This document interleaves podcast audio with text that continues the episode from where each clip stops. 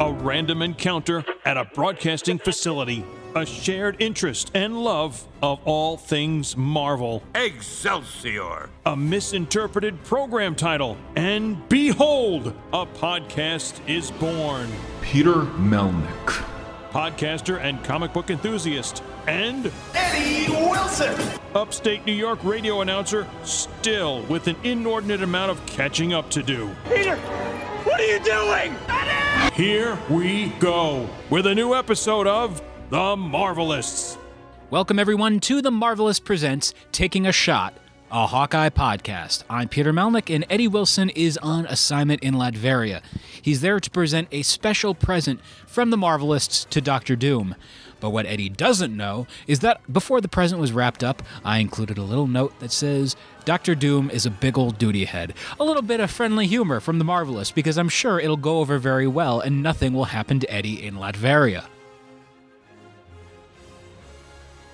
Well, you know. Anyway, before we get into the usual rigmarole of today's episode and talking about the first two episodes of Hawkeye on Disney Plus, the award-winning Disney Plus, we want to tell you all at home how you can get a hold of us on them thar social medias. First off, go on Facebook, Twitter, Instagram at The Marvelists. You can find us individually on social media. I'm on Twitter and Instagram at Peter Melnick. I'm using it on and off again. The Facebook one, Peter Melnick Podcaster. So it's facebook.com slash Peter Melnick Podcaster. You can also find me on TikTok, God knows why, at Peter Melnick, but better. And you can also find Eddie Wilson on social media, two platforms. I'm going to do the first one. It is Facebook. Look for the guy with the sunglasses. Send him a friend request. Tell him the Marvelist said hello, even though it's him, and that didn't make any sense. Yeah. Uh. Anyway, also find him on Instagram at Eddie9193. You can also listen to us on a wide variety of streaming platforms TuneIn Radio, Stitcher Radio, Podbean, SoundCloud, Spotify, iHeartRadio, you name it, we're there. Or Yamo be there. That joke never gets old, just like the ice cream machine one, which I'm about to beat it as a dead horse in a moment. Go on iTunes, rate, review, subscribe, share, five star if you're ever so inclined. And remember, just like the ice cream machine at McDonald's, and just like I mentioned before with the dead horse, the five stars is the only way that works. Four stars doesn't work. It's like the ice cream machines at McDonald's. Ba da da da da. A dead joke. Anyway, you can also find us on, let's see, uh, you can also find us on YouTube. Hit the subscribe button and click the bell to know when new videos are uploaded. We're going to be doing a lot more stuff in the very near future with that. You can also find us on Patreon at patreon.com slash the marvelists and for as little as $3 a month to as much as anyway for as little or as little as that and as much as that you get early access to episodes in the $3 tier $5 gets you two bonus shows you haven't read that and fantastic voyage you haven't read that is a series where eddie wilson reads comic books he's never read before so you can listen to his thoughts on series like Watchmen, The Walking Dead, and The Dark Knight Returns. In the month of December, we're going to be doing Micronauts. That is a curated pick by f- frequent guest of this show, Rob Liefeld, and it's going to be a discussion of the series. We might have a special guest co host for that one, a special guest, whatever, but that episode you're going to want to check out. So sign up for the $5 tier or up and go from there. And Fantastic Voyage is a series where we talk about all 102 issues, plus annuals, plus crossovers, plus tie ins, what have you, of Stan Lee and Jack Kirby's legendary, iconic, and even fantastic run of the Fantastic Four. Also, go to belowthecollar.com slash the marvelists and get our Dad Joke Immune t shirt because God knowing and God willing, if you've made it this far, you are in fact Dad Joke Immune. Pretend Eddie joined me in on that. He didn't just now, but pretend he did. It's magic, isn't it? Whoa, oh, oh, even. So, a lot of you probably thinking, oh, it's another Disney Plus show. Peter's probably going to hate this. Well, you are wrong, uh, fiddle shits. No, in fact, as of right now, this is on the way to possibly becoming my new favorite of the Disney Plus series, surpassing WandaVision, which all these months and months later, I still cannot get over. However, this show, again, we're getting pretty damn close. And right off the bat, or the bow, even, this is one of those shows where I did not think that they would start, you know, implementing elements of the Matt Fraction David Aja run, but they did. And there's certain things right off the bat. We see this one shot of Hawkeye falling off of a building in New York City, pulling his bow back, getting ready, or whatever the term is for igniting the bow, pulling the, the cord back, or the whatever. I don't know. I'm not an archer. So, archers out there, hold back on your strongly worded tweets. I assure you, I don't know where I'm going with this. But, like I was saying, beyond surprised that they implemented a frame or a, they implemented a shot from the original Matt Fraction David Aja run. And I'm referring to the shot of him falling down and pulling back. And you'll recognize that shot from the very first issue of the 2012 Hawkeye run. And, you know, with the line of, and I'm going to pull it up on my handy dandy iPad because I, again, when this series was announced, I was thinking to myself, man, I'm probably going to be wanting to reread this run of Hawkeye. And guess what? I was right. I'm actually currently on issue number four of the series through my reread, and again, just can't get enough of this. But like I said, first page where of Hawkeye number one from 2012. Okay, this looks bad. As he's falling out of a crashing, he's crashing out of a window, glass all over around him and the shot is pretty much almost identical to it. You don't have the broken glass or anything, but you do have Hawk Guy, and I'm going to be calling him that a lot in this episode. Not to be cute, but it's already kind of implemented in my brain that he's Hawk Guy, and Kate Bishop is Lady Hawk Guy. So there you have it. But it's kind of like Stilt Man and Lady Stilt Man, because that just doesn't make sense to do it any other way. But I love the utilization, and there's a lot of discourse on the internet right now pertaining to this series. If you look at the credits, Matt Fraction is listed as a creative consultant, whereas David Aja is just getting a special thanks. And there's a lot of criticism about this. It's kind of getting to be like the whole situation that the Falcon and the Winter Soldier had pertaining to Ed Brubaker. A lot of discourse and arguments on the internet pertaining to who should be the one getting more credit for this. David Aja is responsible for oh so much of this look of the show. A lot of the hip, very slick look to it is responsible from that run. And I am inclined to agree. David Aja should get a lot more credit. As a matter of fact, when you see the opening credits, of the show and the end credits, I believe, of episode two, all the animation, it's done in the style of David Aja's art, right down to the you know the subdued color palettes of Matt Hollingsworth, and the you know the very you know almost Alex Tothian kind of uh, line work, but it's in the style of David Aja. And I got to give a big shout out to Perception in regards to emulating that style and creating those uh, opening and end credits a phenomenal job. And we have an interview coming up very soon with the guys from Perception, and we think you're going to enjoy that. But I digress. That's an episode for another day. But with this, what got me really excited, though, was that acknowledgement. Although some people out there, he should be getting a creative consultant credit for this because, again, the man is responsible for almost the entire look of the show. But we'll we'll let that be dealt with by the lawyers, by the bigwigs at Disney and Marvel, and David Aja's people. So that's a topic for another day and a topic for another venue.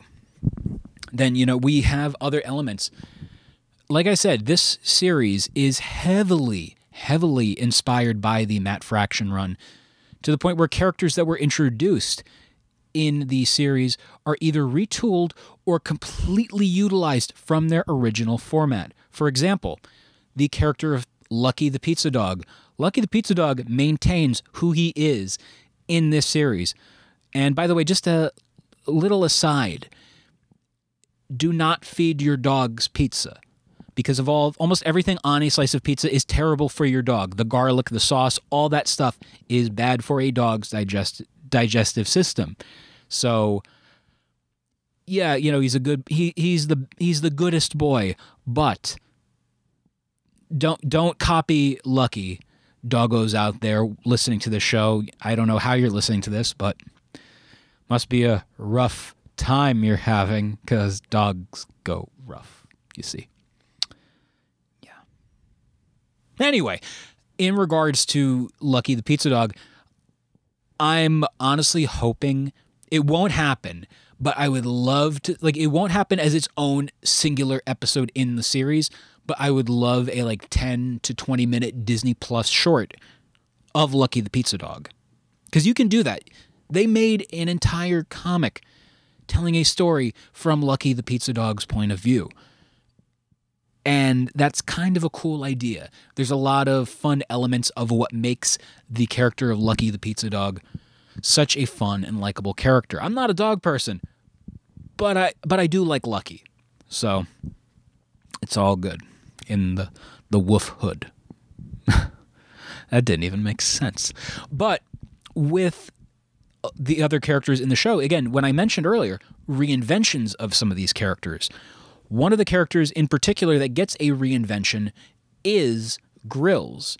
And there's a whole plot in episode two involving Hawkeye getting his Ronin armor costume back. And it turns out there is a person who stole the costume and used it for LARPing, which what a idea a concept to see utilized in this show that I did not expect. But LARPing, and if you're you're not aware of what uh, LARPing is, it's live action role playing, where you can pretend to be a knight or a this or a that. So I'm wondering how they managed to let a ninja involved into the world of LARPing if it's supposed to be medieval, you know, swords and sorcery and all that other good stuff. But they got a ninja. Why not? Who you know? I'm I'm not going to be you know the guy taxing them or anything. I don't care. But the character of Grills, and if you've read the Matt Fraction David Aja run, Grills is a completely different character, and Grills is actually the one who creates the name Hawkeye, where there's this panel between Hawkeye and Grills on the roof of a building talking to each other, and he says, "I know you're Hawkeye. It's fine." And he goes, "Hawkeye." No, no yeah, Hawk guy. I said you're Hawk guy. No, Hawk Eye, Hawk guy. And it's basically, you know, who's on first kind of bit. But uh, uh Grills is a completely different character. He's this, in the comics, he's this tall, doughy guy, you know, with glasses. And he's literally called Grills because he grills. He grills hamburgers and hot dogs and all that good stuff on the roof during their communal potlucks in the apartment complex that you know the Hawkeye lives in, and it's very interesting to see them change that character because you're not going to be seeing you know people getting all up in arms about a change like that. That's perfectly fine, but one of the things is in the comics, Grills spoilers, Grills dies. And I'm kind of inclined to think that this version of Grills in the MCU, the LARPer, is going to get killed because you have certain lines coming from him like this is the best I think like paraphrasing but this is the best day of my life you know with everything with him with Hawkeye and it only can go down from there for him evidently. So what I think is going to happen is the tracksuit Draculas or the tracksuit mafia as they're called on the show they see the video of him on Instagram they go after him and they kill him. And that's going to be you know one of the casualties in the massive web of destruction, self uh, inflicted destruction that Hawkeye has created around him. And I'm very curious to see where we go from with that because this is, he was way too prevalent of a character in this one episode alone to not see him come back. He will be back in another episode. Now, you heard me mention earlier the tracksuit Draculas, or the tracksuit mafia, again, as they're known in the show. The guys who just use the word bro. So often they make Vince Russo's head spin. Haha, shout out to the wrestling fans out there who are listening to this. Enjoy your day. By the way, did you know that The Rock debuted 25 years ago at the Survivor Series 1996? Bet you didn't know that. But in regards to the character of the characters of the tracksuit Draculas or the tracksuit Mafia, and I'm just going to keep calling them the tracksuit Draculas because I'm sorry, that is a much cooler name than the tracksuit Drac or tracksuit Mafia. Tracksuit Draculas has like this just very Eastern European, you know, kind of vibe to it, and I don't know, but seeing these characters, they're very much they're lovable losers in the sense of you're look you're going to be seeing them get their patootie kicked over and over and over again throughout this series and I for one cannot wait to hear you know a lot of anguished bros coming from their lips throughout this series. And again I like these changes of these characters. I like these occasional staying the course with what the character is. And something you know I had seen a, a meme in regards to the scene with it was it was the meme from Spider-Man into the Spider-Verse where you see Miles Morales in his ver- in the uh, Spider-Man Halloween costume looking at Spider-Man intently like what would you do? And they have two different versions. The comic version, well I'll go with the show version. The show version is Hawkeye is represented by Peter B. Parker. Kate Bishop is represented by Miles Morales, the young inexperienced person looking at this person that they idolize Flip side, the comic version, Kate is much more in command and less of a screw up than Clint is. And in the comics, it makes sense because you don't have the baggage that Clint has with a family in the show and in the movies. So being able to utilize that story to tell that story, I do think it's going to be Clint throughout the series gets more and more into a role of a lovable loser and a just a screw up.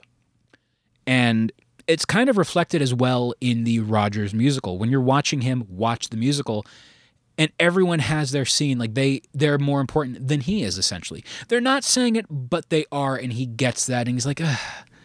one, why am I even here? Two, what is the point of me being here? Three, you're really doing a musical about a tragedy?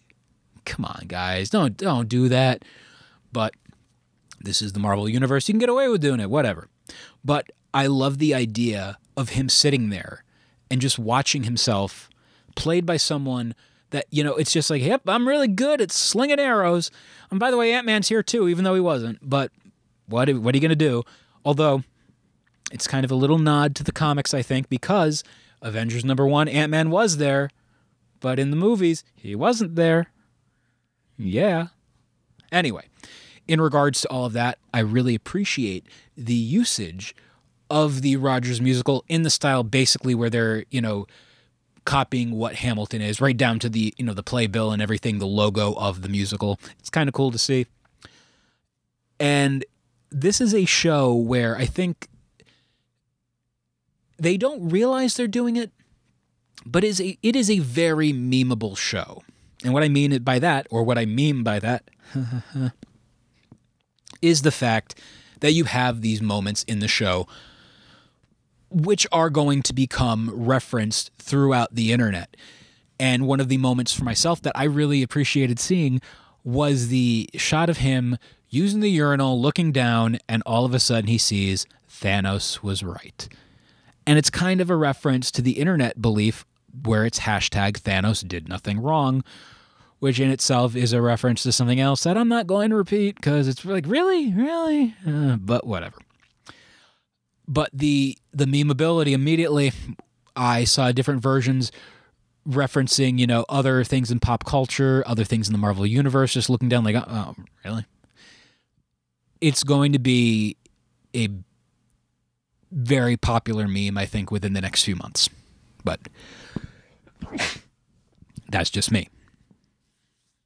Now, in regards to other things in the show, Hailee Steinfeld is by far the perfect choice for Kate Bishop. And again, one, we're going to be seeing a lot of Kate Bishop cosplayers in the very near future at conventions, and that's kind of cool to see because we're getting these characters utilized in oh so many different ways. And I don't know. I like seeing a character like a Kate Bishop, where 10 years ago, no one knew who she was, but now we're at a point where you can throw these characters on a TV show and they're going to know instantaneously. Throw them in a video game, little, you know, a few less, but as time goes on, they're going to be more well known. Now, in regards to just her overall portrayal, the backstory and everything, I'm not too well versed on the backstory of Kate Bishop. However, it is pretty damn accurate if I remember correctly. She is a, you know, a rich girl born into a very wealthy family and all that good stuff. And I'm very surprised that a lot of as far as I can tell, it is not much of a derivative of the character other than you know the uh, idolization, which I do believe still is in the comics. It it's pretty good, and I mean this is not Hailee's first rodeo as a Marvel character. If you recognize her voice, you definitely recognize her from Spider-Man into the Spider-Verse as Spider Gwen or Ghost Spider. And by the way, it's kind of cool realizing as a comic fan, I know Spider Gwen. And there are so many new fans coming into the Marvel fandom that will only know her as Ghost Spider. It's such a weird little thing that I I appreciate knowing and seeing, but when I see that, you know, white hoodie with the black and baby blue and the pink, I'm going to associate it as Spider Gwen. It's not going to be Ghost Spider. Ghost Spider is kind of a cool name, but I, I don't know. Although you really can't call yourself Spider Gwen if you're a superhero because that's like basically revealing your name to the world. Hey, by the way, my secret identity is in my actual superhero name. And that does not work. Because, I mean, there probably aren't that many Gwendolyn's or Gwens in that town or that version of New York City. So, I mean, you look in the phone book, you're, you're, you're screwed either way.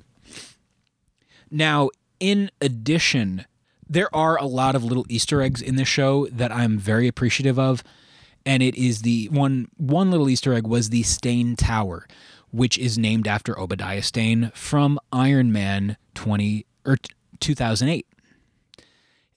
And it's funny seeing that because it's literally naming a building honoring somebody who is a murderer, vicious evil murderer, and they gave him a building. They honored him. Mind you, in the real world, that also happens. Terrible people get honored with buildings and monuments and this and that. But when you know in the shows and the movies, when you know in the shows and the movies what they did, you're just like, uh, really, really, guy, really, you're really gonna name that? You, you sure? You know, you could call it the uh, Tony Stark Museum for people that can't read very well. Go for that. You, you sure you don't want to go after? You, I mean I get it, you know, Tony does not have all of the qualifications. I mean, you know, he did save the world and everything, but yeah, na- name it after the bald guy who did the stuff. Yeah, go go for it, sport. Also, one other thing about this show that I am greatly appreciative of is the connection to the comics, the way the characters are in the books. And they're making them like them in so many ways. Like, we're not getting Hawkeye in the stupid purple armor, which, if you're a comic book fan, fine, but I am too, and the costume is kind of cornball. Like, oh, you can tell he's Hawkeye. Why? Because he's got an H on his head. Mind you, yes, he's Captain America, and the A doesn't stand for France. We know that. uh, but you look at the costume, you look at all of the stuff going on with the attention to detail for the source material, seeing a Hawkeye get the hearing aid. Wow. I did not think we would be getting that. And it, it's one of those little details. Yeah, it's something that it's not a big deal for a lot of people, but it's the attention to detail of this is what he had to deal with all those explosions all those explosions, all that stuff, the chaos around him, you're going to lose your hearing. So getting a hearing aid is very helpful. and I think a subtle hint for myself down the line. But I digress. I'm also partial to seeing the overall Marvel tapestry possibly revealed throughout the show during the auction, which, by the way, the auctioneer sounded just like Kermit the Frog, and I was waiting for him to talk about the Rainbow Connection or just go, yay! But he didn't. And I. I was about to cancel my Disney Plus subscription right then and there, and you, know, you can't blame me. You can't fault me for that. But what are you going to do? Anyway, during that auction, we're seeing some of the stuff auctioned off, such as the Ronin blade, the Ronin costume, and on his right was a Triceratops head. And some people are like, does this mean what I think this means? And it's very possible the Savage Land might be making an appearance in the Marvel Universe on screen very soon. And if you're not aware of what the Savage Land is, it's the land that time forgot, basically. There's dinosaurs and people coexisting in the same world. And it's it's cool. We might be seeing dinosaurs in the MCU very soon, and I'm not talking about Devil Dinosaur, although that means I really got to get a copy of that book first before it skyrockets. But that's a conversation for another day and conversation just for me. But the idea of dinosaurs and stuff, that's kind of cool because it also means we might have a subtle hint that another character might be showing up very soon, and that is Ka-Zar. This might be the subtle introduction of Ka-Zar into the Marvel Cinematic Universe. And Ka-Zar was a character that got his start in Marvel during the pulp era. He was a pulp story character done by uh, Martin Goodman one of his writers in the 1940s, and he just became his own thing. Ka-Zar ended up coming into the Marvel universe in the 1960s, you know, reintroduced then in an issue of the X Men, which I think that's X Men number nine, maybe 10. But seeing the possibility of Ka-Zar, I don't know how you can do it, but I'm curious because then you get Ka-Zar, you get Zabu, the big, uh, the big old tiger we might get that. And again, I Ka-Zar is a character that could be really cool to see introduced because you get Zabu. And that like Marvel loves Marvel and especially Disney loves very toyetic characters. And they don't just love toyetic characters. They love toyetic characters that can get them, you know, plush dolls sold. And the fact that the uh the little animal from Shang-Chi had like maybe one or two little stuffed animal toys is a shock. Like they should be making more. And I, I'm when Shang-Chi 2 happens, if they don't bring that character back, they're definitely missing out on a very big merchandising opportunity with that. But again, topic for another day. I mean, like that's uh, that's with Star Wars with the Porgs. You may not like the Last Jedi, but there was a lot of stuff in that movie that garnered merchandising. And at the end of the day, for like Marvel and Marvel and Disney, they do not care whether or not they're honoring the source material and doing this and doing that. The goal at the end of the day is to sell merchandise, just like Mel Brooks says in the movie Spaceballs, yogurt that's the point of all this. It's the point of selling as much stuff as humanly possible. For you to go to your local Target, your local Walmart, your local Five Below, comic book shop, what have you, and buy as much crap as humanly possible. That's the point of it all. Sure, telling a great story is a plus, but can that great story also give us great merchandise? That's, again, ultimately what you want. And that's why I I think I can't really tell. We maybe we'll see. Like I could see down the line, Lucky the pizza dog merchandise. And by the way, in the comics, Lucky has both of his eyes. In this, Lucky only has one eye. Lucky is missing his left eye, so he's like Lisa Left Eye Lopes of TLC. But what makes me laugh about that is they made Lucky so unique for this. You can now sell stuffed animals of Lucky, the pizza dog, a little dog plush with the pizza hanging out of his mouth, a slice of pizza. It's got to be New York style, not you know Sicilian or anything. Just a little triangle flap of uh, cloth, and he's missing an eye. You have the little X where the eye is. That's how you merchandise this stuff. And again, if you think they are not planning this or treating this as like a oh crap, people are going to love this character. If you go on Marvel Unlimited, they have a Marvel Unlimited exclusive Pizza Dog series to read. So I, th- I think there's some stuff being planned for this. And you, again, I don't blame them whatsoever. Now, in regards to other things with this episode, I would be remiss if I do not talk about the introduction at the end of the episode of Echo. And Echo is Maya Lopez, and this is a character that I don't have a lot of experience about, but Echo is a deaf vigilante, and I'm assuming part of why we got the whole Hawkeye is using a hearing aid thing is going to tie in with Echo, and it makes perfect sense. But the way Echo is introduced at the end of this episode, I did not realize that was Echo. Okay. And again, my experience, my knowledge of Echo is not really there, but I do. I think I do own the, the first appearance of Echo, and I'm looking at the prices, and I'm like, hot damn, hachi machi. But I digress. But the character of Echo is going to be getting her own Disney Plus series, and rumored innuendo right now is it's going to be reintroducing Wilson Fisk. And when I was a boy, well, we might be getting a lot more stuff tied in with this. And seeing her character introduced, though, like I said, I thought we were getting a new villain.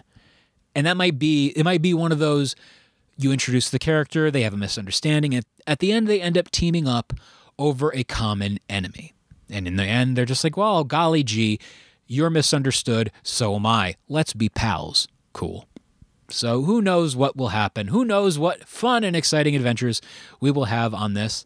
But before I wrap this episode up, yeah, I loved both episodes of this, and they did a really good job of making you have the time pass really fast. Like one episode was 49 minutes, the other was 51. Credits were actually super quick compared to other Disney Plus series, and that's because it really doesn't have much of a reliance on special effects like CGI or anything.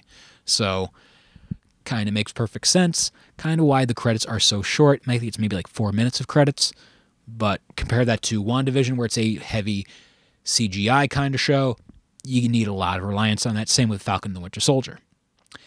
But this is definitely looking like it's going to be the show that either is almost on par, on par, or surpassing WandaVision for myself. And I'm excited to see what we get with this because a lot of people out there are watching this show a little jaded, like, oh, yeah, I'm going to hate this show. But, You know, who cares about Hawkeye? They do a very good job of making you care about these characters. When I went to New York Comic Con, I saw a lot of people doing Wanda and Vision cosplays. That was not the case four years ago. That was not the case three years ago. When I went to New York Comic Con 2019, I don't think I saw a single Vision, and I maybe saw two or three Wandas. Flip side, I saw, I saw pregnant Wanda. I saw Wanda at the end of the series. I saw what else? I saw Halloween costume Wanda, and I think I saw uh, 50s housewife Wanda. Just a lot of different cosplays of these characters, and it makes sense because you want to have these characters be very identifiable. We're going to see probably Ronin. We're definitely going to see Kate Bishop cosplays, and we will 100% see Hawkeye in his, you know, the black shirt and everything. More of those because I used to see them when Hawkeye was a series, the Matt Fraction run, when it was running from 2012 to 2014. I would see people walking in a white t shirt with little white bandages all over their face and arms because they fell through a plate of glass. Get it? Because that's what happened to him in the comics. So they copied it. It's cosplay, yes. But I'm very excited to see what this could bring and and I'm not just saying this as a bias towards the source material because you know, you can be like, "Oh, I love the source material, so I'm going to love the show." Bullshit. I love Preacher. Preacher is my favorite comic of all time. I hate the show. The show did a major disservice. The only good thing to come out of the show Preacher was I was able to finally afford a copy of Preacher number one. Otherwise, no. It it deviated oh so far from what I loved that I couldn't finish it. I imagine it was a great show if you're not a fan of the source material, but on the flip side, this show it does a fine tightrope between the two.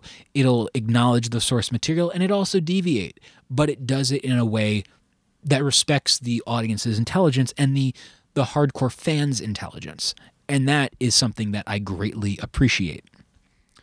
Now, again, if you like the show, if you don't like it, that's fine. Either way, I'm excited for what this could bring for us. And I want to say it's a six episode series. Don't quote me on that, but again, I'm stoked. I'm thinking this this might be on par. Knock on wood. You know, it's a nice thing to see right before we end up getting uh, Spider-Man No Way Home, which oh man, either it's going to be the greatest thing for Marvel or it's going to be the worst thing if they do not show up. And I think you know who I mean by they. But anyway, I'm going to wrap this episode up because I Thanos it and did it all by myself.